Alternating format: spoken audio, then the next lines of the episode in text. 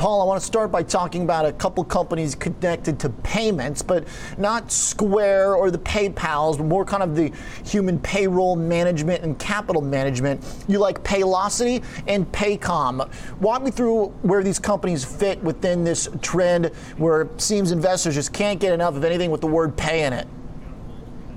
Oh, uh, happy Thanksgiving. Happy uh, Thank you. Uh, Black Friday. Good to see you. Uh, so, uh, Paycom and Paylocity are human capital management providers.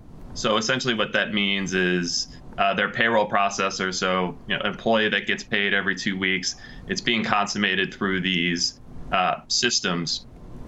And basically, what an employee can do is he can go on and change his tax elections, his 401k, of his uh, health savings account, a myriad of things you need to do to you know, deal with your employment status. And why more employers are turning to these is uh, because the employee can uh, control these processes themselves. They don't have to fill out a piece of paper and then the employer puts it in. So it's a lot more seamless and it's uh, a lot more less expensive than some of the uh, incumbent players like ADP and Paychex who have massive revenues today. I mean, you're looking at 17 billion in revenues between the two, and Paycom and Paylocity are not even approaching 2 billion. So mm.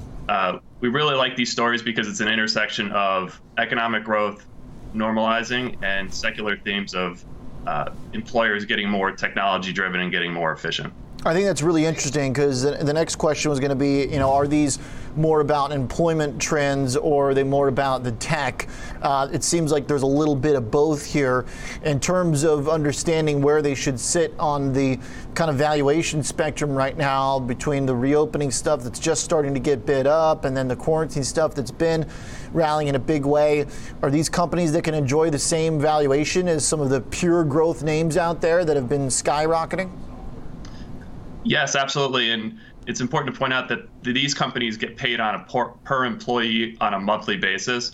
So, to the degree that employment uh, comes off the bottom and starts normalizing, uh, these companies benefit. Also, if you get interest rates that start to normalize, these companies invest the float and receive uh, a portion of their profits come from that.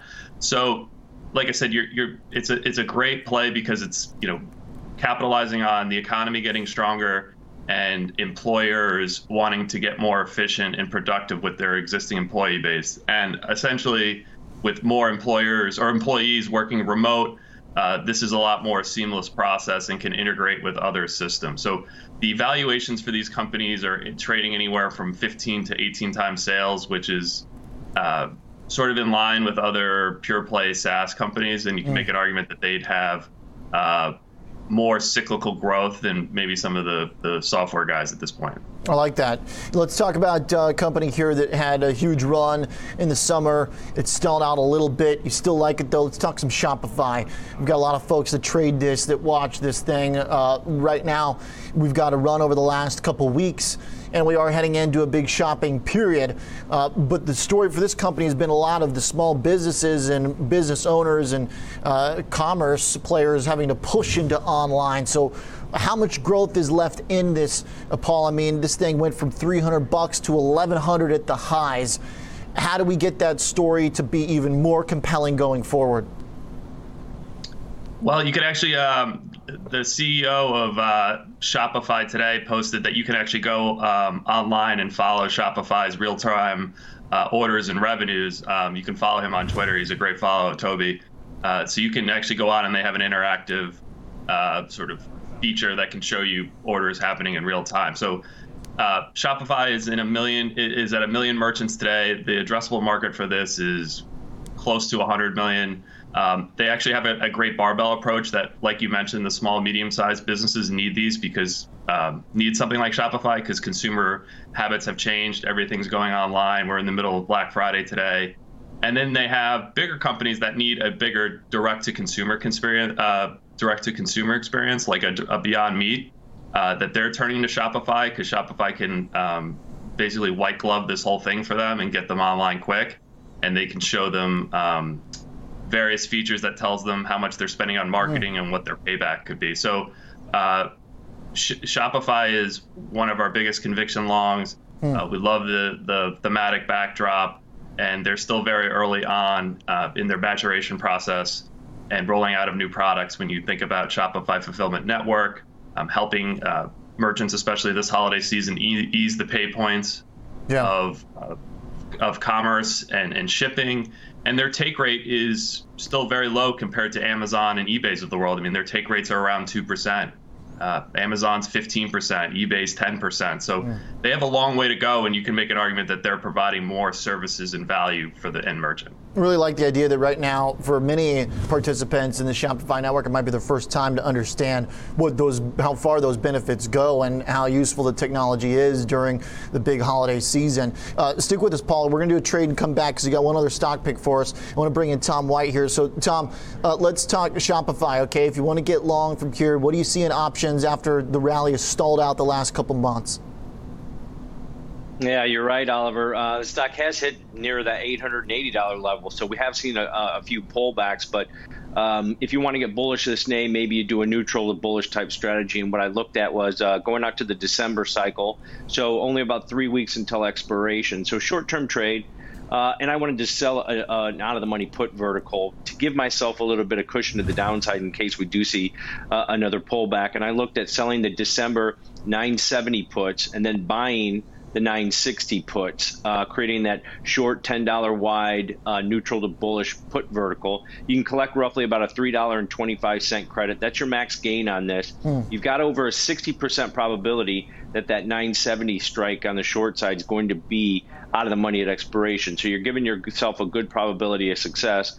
Uh, your potential uh, downside on this trade is 675. So uh, you're collecting about a third the width of the vertical, which is you know one of those guidelines we uh, tend to like to look at. And you've got a break even of 966.75 over the next three weeks in this type of position. So it's still a bullish trade, but you're giving yourself that nice cushion, better probability of success, and a good uh, risk reward ratio on uh, on a credit vertical. Okay, I like it. So you're more specifically betting that Shopify doesn't have a reason to decline. If it moves up, you can take part in that too, but more saying the stock's got enough going forward to where you don't have to worry about it breaking down. So one way to kind of have that bullish view as well. We're gonna do one more trade. Let's go back to Paul Lambert though. Uh, Paul, before we let you go, hit me with the 60 second case here on Pinterest, up 265% on the year. It's even further ahead than Shopify right now, and it doesn't look like it's got any sign of slowing. We're right at the all-time highs as we speak. Yeah, I think uh, investors like myself that um, own this name and like it a lot, like it for various reasons. Uh, number one, its average revenue per user is still well below Facebook and well below uh, Snap, which also had a great quarter.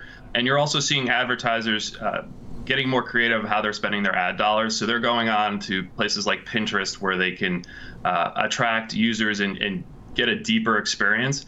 And what Pinterest has been doing is not only have they been making that experience more rich for the for the customers, they've been enabling it, uh, enabling easier purchase of uh, the advertisements where you can click through and buy seamlessly. And they also have a partnership with Shopify where merchants can upload their catalogs uh, and products, and they can get orders all within one click. So when you think about uh, the global advertising market broadly, Pinterest only has 1% of this market, mm-hmm. and they're investing in really popular places like video, um, programmatic ad buys for advertisers.